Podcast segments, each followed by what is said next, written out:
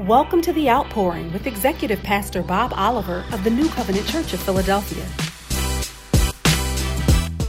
Lord, your word is already blessed. I pray that the words that proceed out of my mouth would be spirit and life today. In Jesus' name, amen. So, we want to discern the difference between temptation condemnation, and testing. Discerning the difference between temptation, condemnation, and testing. Let's begin with the apostle who seemed to be the sage among the apostles. Whenever there was a dispute, he would speak and order came. I love being around people like that there are some people who attract chaos, and there's some people who have authority that command order. And so I want to begin in James chapter 1. We're going to read verses 13 through 15. It says, Let no one say when he is tempted, let no one not a believer, not an unbeliever, not godly nor ungodly. Let no one say when he is tempted, I am tempted by God. James wants to clear that up. God has nothing to do with that. For God cannot be tempted by evil, nor does he himself tempt anyone. But each one is tempted when he is drawn away by his own desires and enticed. Then, when desire has conceived, it gives birth to sin. And sin, when it is full grown, brings forth death. We all know that there in, in the spiritual realm, things are birthed. But everything that's birthed is not of God. James said, when sin has conceived, conceived, conception, conception, it births something. It births death. He said, Don't let anybody say when you're tempted, you're tempted of God. And what James is saying in plain English is that God is not in temptation. It is one of the devices that we are not to be ignorant of. If I'm ever tempted, I know immediately that's not of God. God is not in it. In fact, the Bible says that none of us are going to be tempted with anything that is not common to humankind. But with the temptation, God gives us a way to escape. He doesn't tempt any of us, but when He sees us, because He knows our desires about to slip, He gives us a way to escape. Just as Joseph escaped from Potiphar's wife, God gives us a way to escape. As I was looking at this text, I realized that this is an answer to prayer. When Jesus told his disciples how to pray, one of the things he said was, Lead us not into temptation. James makes it clear God will never lead you into temptation. And then he says, But deliver us from evil.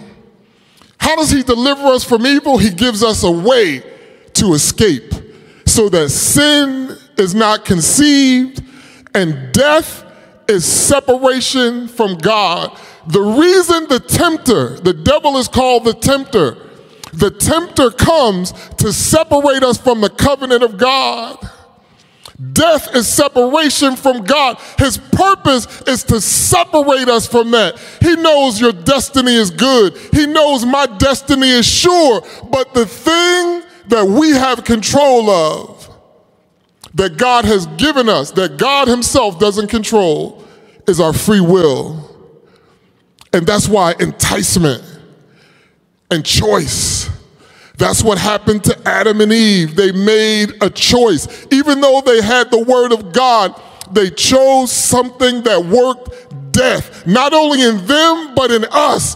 The things that happen in my life are generational. The, my walk is going to impact my seed and their seed and their seed for good or for evil. There's nothing in between. From the beginning, this was about good and evil when they took the fruit.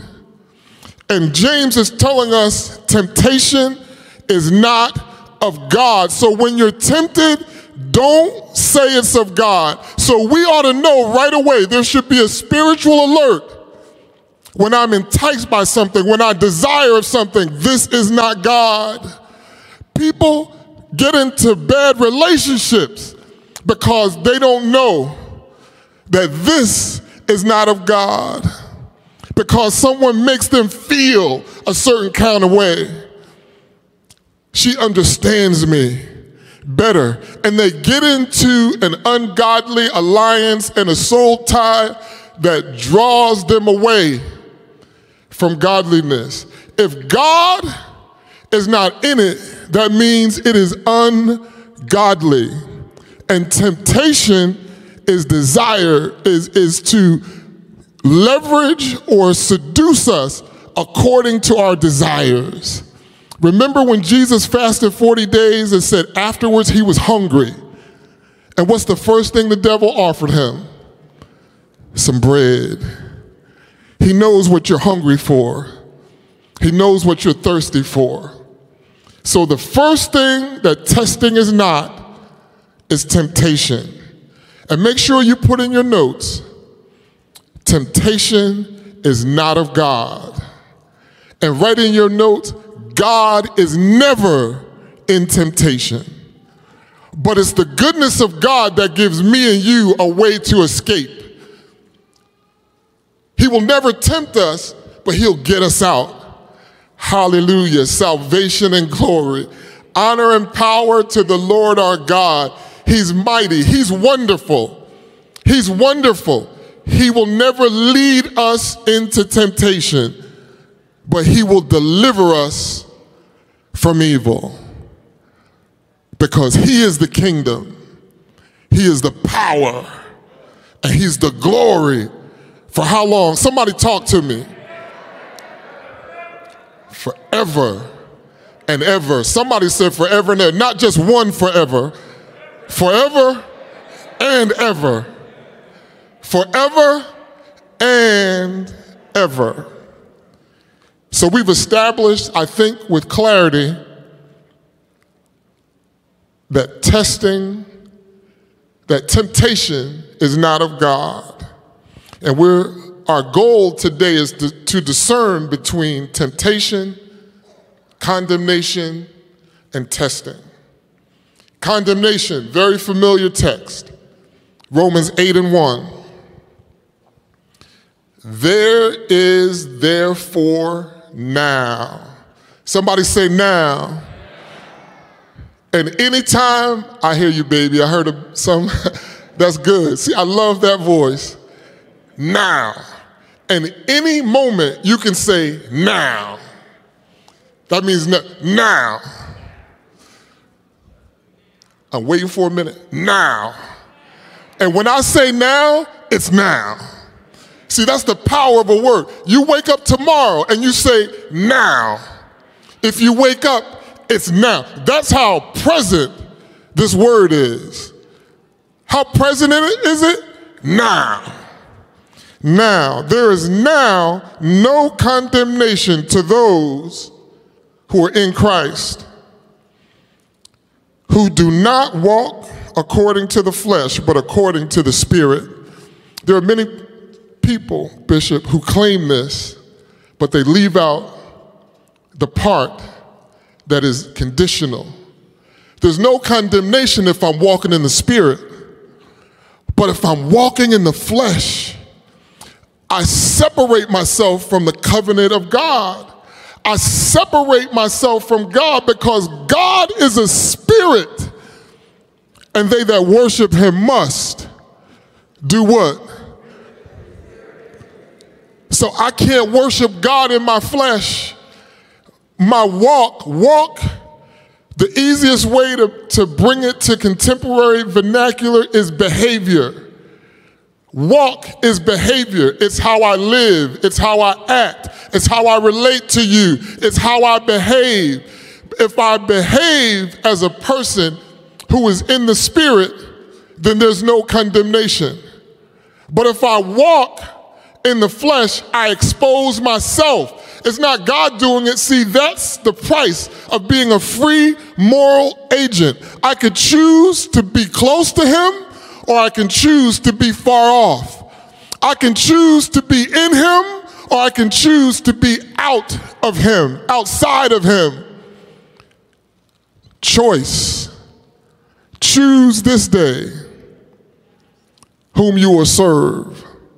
Joshua said, As for me and my house, we're going to serve the Lord. He realized that there was no other way to live, there is no condemnation. And back to Job and his friends, who we know loved him because for seven days they sat on the ground and didn't say a word. How much does your heart have to go out for you to sit and just look upon a person and don't say anything for seven days? You, you don't eat, you don't move, you're just gazing upon them. So I know that it wasn't because of a lack of concern. It wasn't. People who don't have concern don't do that. People who don't have concern do drive-bys. Just wanted to check on you, see you're you're okay, good. Gotta run. Be well. And you're laying on a bed of affliction. These weren't that. They just couldn't discern between testing, Valerie, and condemnation. So they ended up condemning a friend. But here's what we need to know there is therefore now no condemnation for them who are in Christ. Not for those who are in the world, in Christ, who walk after the Spirit and not after the flesh. In fact, if you're in Him and you're walking in the Spirit, no weapon that is formed against you shall be able to prosper. And every tongue that rises up against you in judgment, thou shalt condemn. This is the heritage of the servant of the Lord, and their righteousness is of me. That's God talking. That's God talking to you and me and all of his children. No one shall condemn you, but the power, the sword that's in your mouth can arrest condemnation. There is no condemnation. So you need to know that even when you have miserable comforters, don't hold it against them. Just know that they can't discern their right hand from their left. They're not discerning between temptation, condemnation, and testing. And oftentimes, beloved, oftentimes, when we're going through something, we don't even discern. And we're asked, we ask the question, why? Even Job, who God testified of, he said he's a man who eschews evil. He has nothing to do with evil. But Job asked why. He entered into a very dark place. He cursed the day that he was born. He said, The midwife who brought me, why didn't they dash me with a stone? He had suicidal ideation. Here's a man who God in heaven was testifying about in the presence of the enemy. But there are times that we enter into places that we don't know how close God is. We don't know that God is for us. And if He is for us, who can be against us? That's why it's important to discern between temptation. It's not God When temptation comes, what is our defense? Resist the devil. And what does he do? He has no choice. He will flee from you. The problem is sometimes we flirt with temptation. Sometimes we flirt with things that are enticing, and the devil knows what you like. He knows what you like. I see some young people in the house. Young people know the T.I. song that says, You can have whatever you like. It sounds good, it's a nice beat. You can have whatever you like. I won't sing it on the live streaming in the church. Somebody will call me unholy. But you know what I'm talking about. That is glorifying enticement. And it creates a culture where you begin to believe it gets in your hands and your feet and you're dancing to it in the club. You can have whatever you like. And you believe that I am on top when I have whatever I like. There are times that you have to deny yourself. You need to learn self control. Self control. It sounds easy. You know, when I was young and I would bring home my report card, my mother would check it. And if I was a little down in math or a little down in science, I was a good student. Little down, but you know how your grades go up and down. I'm dealing with that with with David. He started with high honors, then he's playing ball. He has little girls giggling at him when he comes into school. He, he, he, he. he goes from high honors bishop to honors. I'm like, oh, we got to stop this slide. I said, son, you can either have a V shaped recovery where you go right back up, or you can have a U shape high honors, honors, honors, but you're going to end with high honors. Do you understand? Yes, sir. But the giggling doesn't stop. People calling him. I want to make sure he doesn't think that he can have whatever he likes. He's got to learn sacrifice. And I was thinking about as I was preparing this message, the days, my, if I was a little down in science, my mother wouldn't say anything. But if self control, she would let me have it. And I didn't understand why. And as I reflected on this, the Spirit of God let me know because when you behave in a way that demonstrates a lack of self control, that reflects on your parents. It looks like you don't have good home training. You are out of control. And she would let me have it, and I was sure that I, she, she always got the report.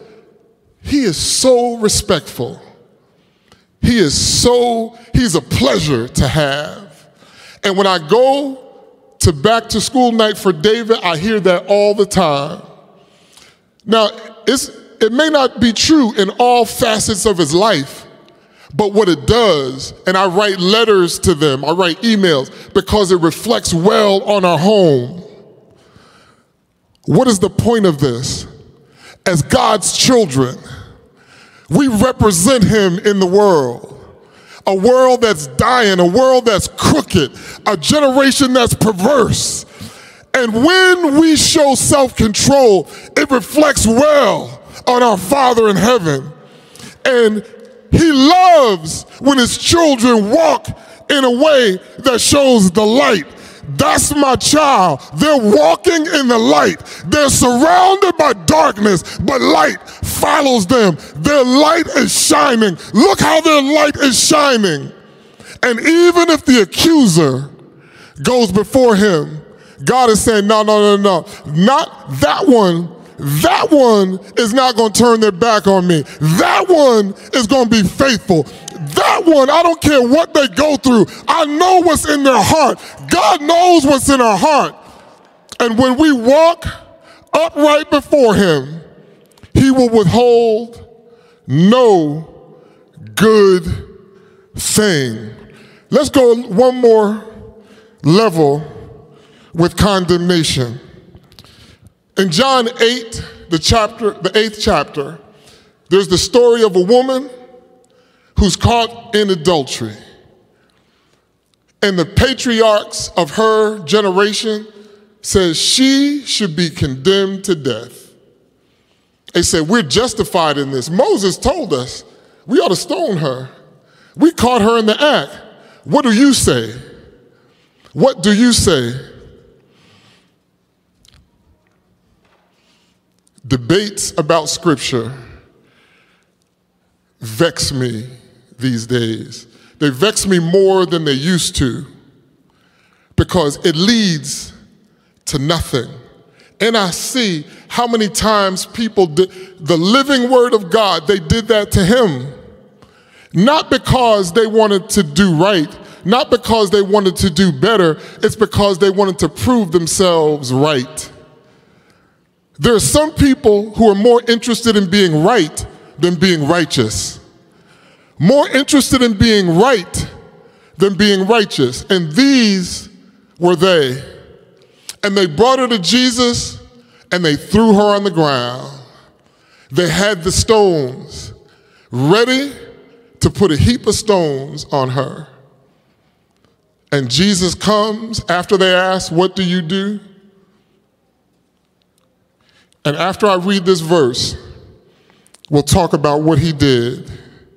Verse 10 in John 8 says, When Jesus had raised himself up, because he stooped down, he stooped down because she was down. I want you to know when we're down, he stoops down. He comes down to where we are. If he has to come another, wherever you are, he's going to come where you are. He's not one of those who's high on a perch and say, You got to come up to me. He stooped down. But then he raised himself up and saw no one but the woman because he asked them one question. It's kind of a challenge. He said, Whoever is without sin, cast the first stone. Whoever is without sin, cast the first stone. And the Bible says they all left from the eldest to the youngest because the history the longer you live is more. And they realize, okay, I'm out. Let me put my stone in my pocket. Let me get out of here. He's, he's talking to me. When, he, when Jesus had raised himself up and saw no one but the woman, he said to her, Woman, where are those accusers of yours? Who is the accuser of the brethren? So they're joining with the accuser and they don't even know it. But listen to what he says Has no one condemned you? And she said, it's in the next verse, we don't need to go to that. He said, No one. And he said, Neither do I. What I see in this text is not only does Jesus not condemn us, but he doesn't let anybody else condemn us. He protected her from condemnation. And I saw in this woman someone who realized something that sometimes we can neglect in this busy life that he literally saved her life. If it wasn't for Jesus in that moment, she would have died. They would have stoned her. The only thing that's standing between my life and death is Jesus. David said when Saul was ch- chasing him, there's only one step between me and death. There's only one step but he knows the way that I take. I'm glad that he orders my step. Are you glad that he orders your steps? He does not condemn you and he won't allow anyone else to. And she realized in that moment, I owe him my life. And he said to her, Go and sin no more. I have redeemed your life.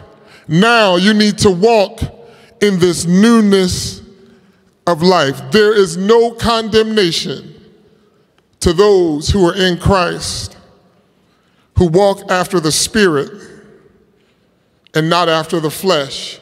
Let's get to the meat of what we're talking about today testing, because I want to give you a piece of what the purpose of testing is, and it's revealed in Scripture. And then we'll go deeper next week when we look at the ultimate test. The ultimate test. And I'm glad Jesus took it and he passed it.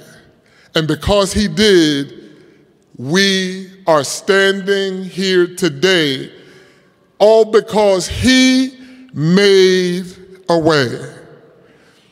Joshua 14 and 7. I want you to notice the pattern because we're in our 40th year. This is our year of celebration. Somebody give God a praise for 40 years. He's been faithful down through the years. He's been faithful. But there's something that comes with 40 that God wants us to be aware of so that we can discern between temptation, condemnation, and testing. I want to spend the rest of our time talking about the purpose, the purpose of testing, Sam, the purpose of it. There's nothing that God does that doesn't have a purpose. There's sometimes it's hard to understand. Sometimes you won't see it, sometimes you won't understand it, but we walk by faith and not by sight.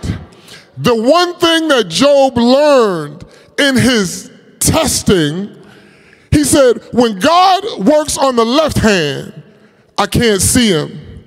On the right hand, where he does work, I don't perceive him. But he knows the way that I take. And when he has tried me, in other words, when he has tested me, I shall come forth as pure gold. Gold cannot be pure unless it's refined in the fire. It's refined in the fire because when it gets in the fire, Bishop, all the impurities fall off. Sometimes God sees some impurities on his son and he's saying, I'm going to dip you in the fire but believe me, you're going to pass through fire and through water. I got you. You don't have to worry. There's a purpose for this. There's a time and there's a season. I'm bringing you to a place. I got something bigger for you. I've got something greater for you. You shall not fail. You shall not die. You're going to live and declare my works. You're going through this because I want to purify you. I need a purified vessel. Don't despise the fire. Think it not strange. Think it not strange, Carlotta, when fiery trials come to test us as though some strange thing has happened unto the, us, knowing that our brethren in the world and our sisters are going through the same thing. Joshua 14 and 7 says, I was how old? 40 years old. Remember, Joshua and Caleb were the young generation. Millennials today, I think about two years ago, they turned 40. Millennials, it's your time. Millennials who are in, in the house, it's your time. I want to show you something that God did with the millennial, there were some, and I, I want to bring it to the 21st century. There were some baby boomers and the silent generation and millennials. Let's say five silent generation, five baby boomers, two millennials, Joshua and Caleb, who went to spy out the land. They all saw the same thing. They all saw the same thing. But what was the difference? you would say their report was different. But it was more than that. And here's why we, here, where we begin to drill down on the purpose of testing. I was 40 years old when Moses, the servant of the Lord, sent me from Kadesh Barnea to spy out the land. And I brought back word to him as it was where? In my heart. Out of the abundance of the heart, the mouth speaks. All I have to do, or any of us have to do, is talk to one another to know what's in our heart. Out of the abundant of, abundance of the heart, the mouth speaks. And Caleb said, I spoke what was in my heart. He saw the same things as the other others, but he said, God is well able to give us this. Let's go. While the others were saying, we're like grasshoppers in our own eyes. We cannot do this. He said, no, God promised us this. Let's go take the land. And sometimes the promises of God tarry just a little bit because Caleb didn't get his land until 45 years later. And when he got it, he said, I feel the same way as I did when I was 40. Here's what you need to know God will preserve you until the promise comes. I don't want you to be discouraged because the promise is tarrying. God is preserving you. I'm talking about a people who didn't have a roof over their head, but the sun didn't scorch them, who didn't have a change of shoes, and the soles of their shoes never wore out, who didn't have a grocery store, but he sent quail and he sent manna. God will take care of you. I want to tell you right now, I want to encourage somebody's heart. Don't worry, don't worry. Though the vision tarry, it shall come. It's going to come. It's going to come speedily. God has got you. He said, I spoke what was in my heart. Our heart is so important. You got to guard it because if I regard iniquity in my heart, the Lord won't hear me. It doesn't matter how many hours I pray. My heart has to be right. That's why David said, My heart is fixed and my mind is made up. There's no turning back. Somebody say with me, My heart is fixed and my mind is made up. I'm going all the way with Jesus. I'm going all the way. I just don't believe He's brought us this far to leave us. It was a test. The purpose for those taking notes, the purpose of a test. I'm going to give you the first one. There's another one to come. The first one, the purpose of a test is to reveal the thoughts of our heart. It's to reveal it to us and to demonstrate it to God. To reveal it to us and to demonstrate it to God. Two examples that show both, because I always, you must try the word only by the word. It says, try a spirit by a spirit. You know it's the word of God when the word interprets. We have some strange hermeneutics today. Hermeneutics is interpretation of scripture. And it's hard to talk to someone about something that is straight the word of God and they want to tell you what it means. It's like, no, no, it's not about that. All I said was Jesus saves. And you want to tell me what Jesus saves means? No, no, no. Let's not have that conversation. Let's rejoice because Jesus saves. So I want to be, I want to stand with the integrity of this ministry so that you know that when it comes out of my mouth, it came from God. So, how do we know that it's to reveal the thoughts of our hearts? First to ourselves and then to God. Jesus, on the night that he was betrayed, was with his disciples, and we read some of the text in Mark. They were feasting, they were eating, and after they ate, they had communion. Then they went to the Mount of Olives, they worshiped, they sang a hymn. And then Jesus went out to the Garden of Gethsemane. But before he went to the garden, he spoke to those who were in his inner circle and he started to tell them about his death. And no, many, no matter how many times he told them, even after it happened, they were depressed. There's some things that even though we know it, when it happens, it gets to us. That's what it is to be human. That's why we need God. So Jesus was telling them what's going to happen, and Peter, the sanguine that he is, spoke up and said, No, no, no, no. Even though all of them will betray you, not me. He said, I'll die with you. First of all, Elder Karen, what do you think that did with his, to his relationship with the other apostles? They're like, what you mean? You just put yourself above us. What you're going to do, what about us? We're going to stand together. But he insisted. And Jesus said, no, no, no. Before the rooster crows twice, you're going to deny me three times. No, not me. That's what happens when we don't receive the word in our heart.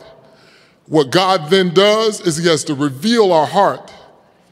So Peter is warming himself by the fire, and all of a sudden he hears cock a doodle doo. Probably not how it sounded, but work with me. I don't know how to do the rooster thing the right way. he hears it, and the Bible says he wept bitterly because the thoughts of his heart were revealed. And here's what Jesus does from the cross, stretch out, stre- stretched out, had been beaten. No, he wasn't yet even at that point. He had been beaten, his face was mangled. He looks at Peter with loving eyes to let him know, I already knew what was in your heart. I tried to tell you. That's what happens to children who don't receive instruction. I tried to tell you what was going to happen. I was good with it. Did I yell at you? Did I raise my voice? But you wanted to affirm what you think you are and who you think you are. But don't you know that I designed you? I know all parts, and I love you just the way you are. You don't have to prove anything to me. I knew you when I called you. I called you because you have something in you that I can use, and I am going to clean you up. I told you when I called you, I'm going to make you fishermen of men. The hook is in your mouth now. I got to clean you up. I gotta get you right. I gotta gut you. I gotta get some stuff out of you that's not good for you. From that day, Peter never did that again. So, what was the purpose? To reveal the thoughts of his heart. Here's the second thing to lead him to repentance. God tests us to bring us close to him because at that point, Peter felt far from him, Bishop, far. And Jesus said, No, no, no, no. I'm going away. This is not the time for you to feel far from me. You need to get closer. You need to get closer to the cross. Don't get far away from the cross. I knew you were going to deny me because you wanted to save yourself. You want to keep yourself. Don't you know that I can keep you? If you really want to be kept, I'm the keeper. I am your keeper. The Lord is my keeper. The one who keeps Israel shall neither slumber nor sleep. So he revealed the thoughts of his heart, and Peter came closer. And when Jesus got up out of the grave, and Mary Magdalene saw him, Carol Fraser, you know the first one he asked for? He said, Go tell Peter. He called him my name. Go tell Peter and my disciples. Somebody in this room and somebody on the live stream is feeling like you have let God down and you're far from Him. He's calling your name. You are the very one His gaze is upon because He, he, he made a promise. He said, All that come to me, not one is going to be lost. Not one. Not one. And so I see the promise of God fulfilled in the purpose of testing. So the first is to reveal our hearts, for our heart to be revealed to us so we know what was in us. What Peter thought was in him wasn't in him. But who knew what was in him? The Lord. And he told them. But until Peter knew, he couldn't respond because he was convinced. Because we all think, I know myself. I know myself. I know what I'm going to do. I know what I will. You make a promise and you break it in 16 minutes. Because what we think is in us is not in us. We don't know until a test comes. There's a saying that hardship or hard times or trouble builds character. That's a lie. That's, that's not true. It reveals it. It reveals what's in you. That's why God uses testing so that we know what's in us. And that's the insight that Job had when he was going through his test. He said, I don't sense God on the right or the left, but here's what I know He knows the way that I take.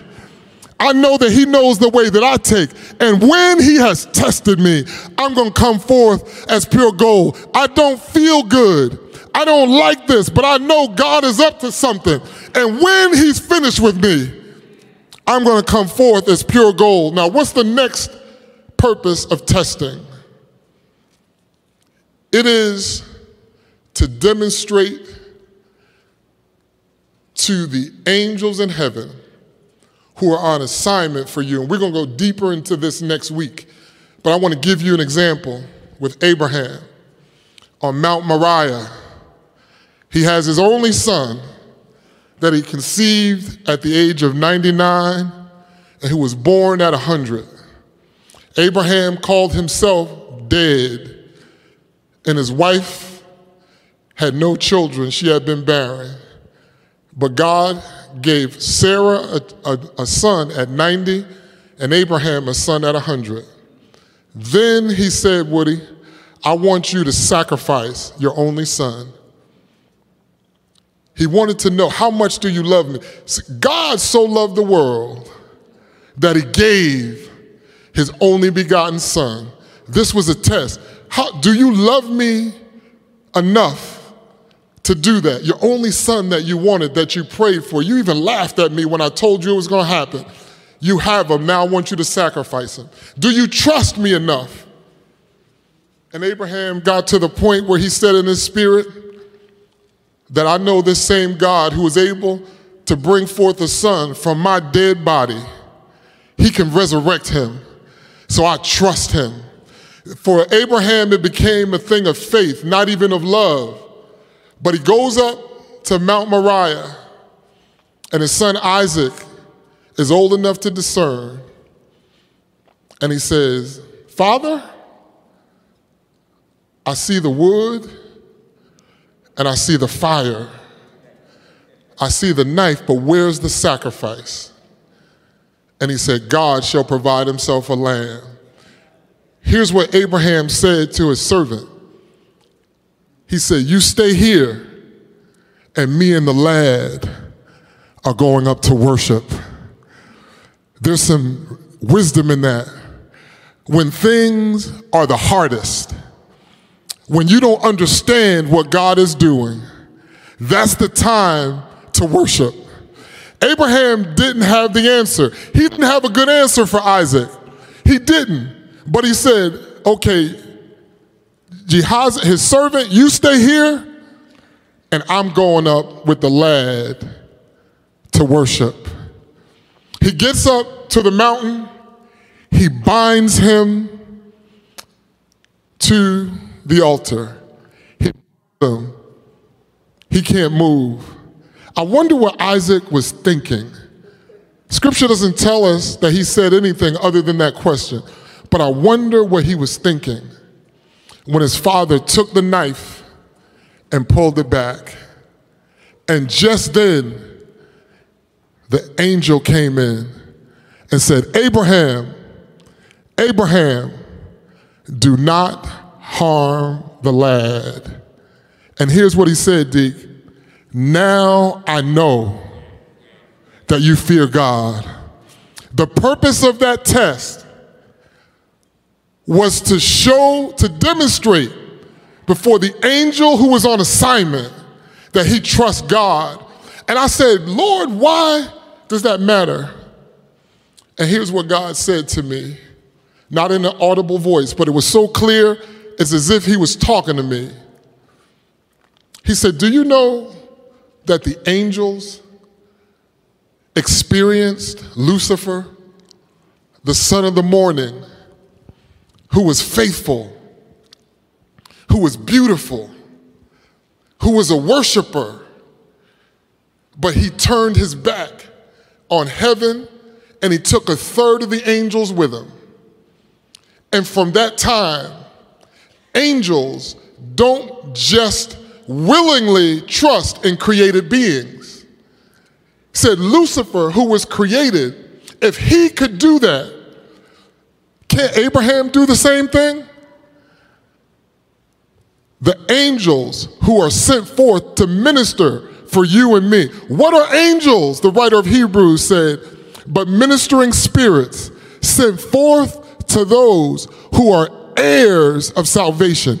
They're here to minister for us and to us, but they know that created beings are fallible. And they, and they recognize, they witness that not only did Lucifer go, he led a third of them astray. And now they're doomed. And so God knows what's in our heart already. Angels are created beings, they don't know everything. It's demonstrated to them. We, there's some stuff in us. Sometimes it's so deeply seated until it's revealed to us, we don't even know it's in there. I would not have thought that Will Smith, the Will that I know and love, not that I know personally, would have done what he did. He probably didn't even know he was capable of it. Young adults, young adults, if you're online or if you're in here, I want to have a conversation with you at some point. We'll set it up because that's one of the culturally relevant things, and there's so many spiritual things in it. The first thing is none of us should judge Will, we should pray for him. If I could talk to Will Smith today, if he was sitting here or there or anywhere in this building, my advice would be Will, I want you to go to Sharon Baptist where your grandmother attended faithfully.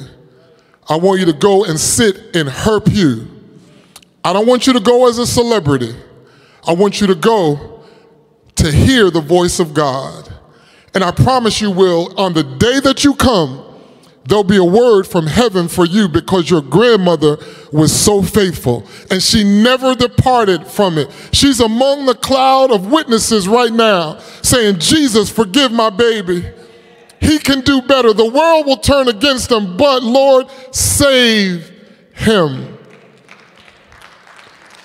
And so we pray for Will. We don't judge him, but there was something that came out of him that the world didn't know. Everybody is saying that's out of character. That's not like him. That's what the tempter comes to do. And then when it is exposed, he walks away. As Denzel, Denzel says, when you're at your highest point, that's when the devil comes. His first Grammy ever, and that happens. That's the devil saying, You think you got it all? You got money, you got fame, you got all this stuff. It can be gone in a day. And he makes you think he's giving you something in exchange for it. He's a liar. He's a liar. He's a liar. He comes to steal, to kill, and to destroy. But the good news is there's one who comes that we might have life and that we would have it more abundantly. All right, let's, let's bring this. We're going to land the plane now. Here's the last verse. And after this, we're going to have a time of prayer, a time of brief ministry. And I'm going to invite those who feel like they're either in the throes of temptation or they feel condemned or far from God, or you're in a test. You're going to come up to the altar. A few deacons are going to help you spread out, and we're going to release you today. Today is your day of release. Exodus 20, verse 20, chapter 20, verses 20 and 21. It reads, I need you to hear this. And Moses said to the people, Do not fear. Do not fear. For God has come, for what purpose? God has come to test you. And that his fear, now he said, Do not fear but then he says, and that his fear may be before you, so that you what? May not sin. We already said that one of the purposes of testing is to bring us to repentance. So the people stood afar off, but Moses drew near the thick darkness where God was. Can you put the slide up? that has this verse and the darkness. A few, uh, just a few things here. Moses gave the people a word of assurance. He wanted to encourage them don't fear. The fear of God ought to be in you. Don't be afraid to approach this darkness. I don't know about you, but when I think of darkness, I think of evil. I think of the evil one. I think of Satan. But this scripture says that this thick darkness is where God is. The thick darkness. The thing about darkness that's troubling is that you can't see, you can't find your way. You grope in the darkness. You don't know what's coming at you, especially if you're in an unfamiliar place. If you're in your house and it's dark, you know where the steps are, you know where some things are, unless a child leaves a toy and hits your foot, cause you to lose your religion because you stepped on it with no shoes on. But other than that, you, it's a mystery. It's a mystery. But Moses said, Don't be afraid. God has come to test you so that his fear would be in you. If there's anything this generation needs, is the fear of God. Is the fear of God because it gives us boundaries. It causes us to know that there is no such thing as anything goes. Whenever you make a decision, you're controlled by that decision. There's always a consequence. There's reaping and there's sowing. Can you find that slide? Put the slide up, please. And I, I want to say this. Moses told the people, Don't be afraid to come. And it says, Moses drew near but the people stood far off. Draw nigh to God, draw near to God, and He'll draw near to you. If you stand far off, you're far from God. He's not far from you, you're far from Him. Can you see the difference? But Moses knew that God was there, so he went near. He encouraged the people to come, but they wouldn't. There's no amount of preaching, there's no amount of teaching that can cause people to come near to God, lest God touches them and draws them. The Bible says, God says, with loving kindness I have drawn you. The people stood far off, but Moses came near. God is saying, that he wants a people who will draw near to him. I hear the Spirit saying, Don't be afraid of the dark. You're in a dark place right now. You're in a dark place, but I promise you, God is there. It says He was there. He dwells in the thick darkness. Here's what you need to know. Here's the mystery. Even darkness is light to Him. I know it's dark, but He's saying, Come. He's saying, Come. I am the light of the world, and so are you. Don't let the darkness consume you. I need somebody who knows how to pray to begin to pray in your spirit because there's some wrestling. There is some darkness that's brooding, that's hovering.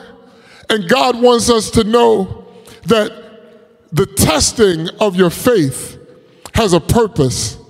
It's to refine you, it's to reveal your heart, it's to lead you to repentance. There is a purpose. God always has a redemptive purpose for everything he does. The Bible says, now faith is the substance of things hoped for and the evidence of things not seen. Now is a word of activation. Now. I didn't plan that, but I know there are going to be times this week when, you, when I'm going to say, now. Now. That's just saying we're not having this today. Now. And things are going to get in order. Now. When are they going to get in order? Now. When are we going to take authority? Now.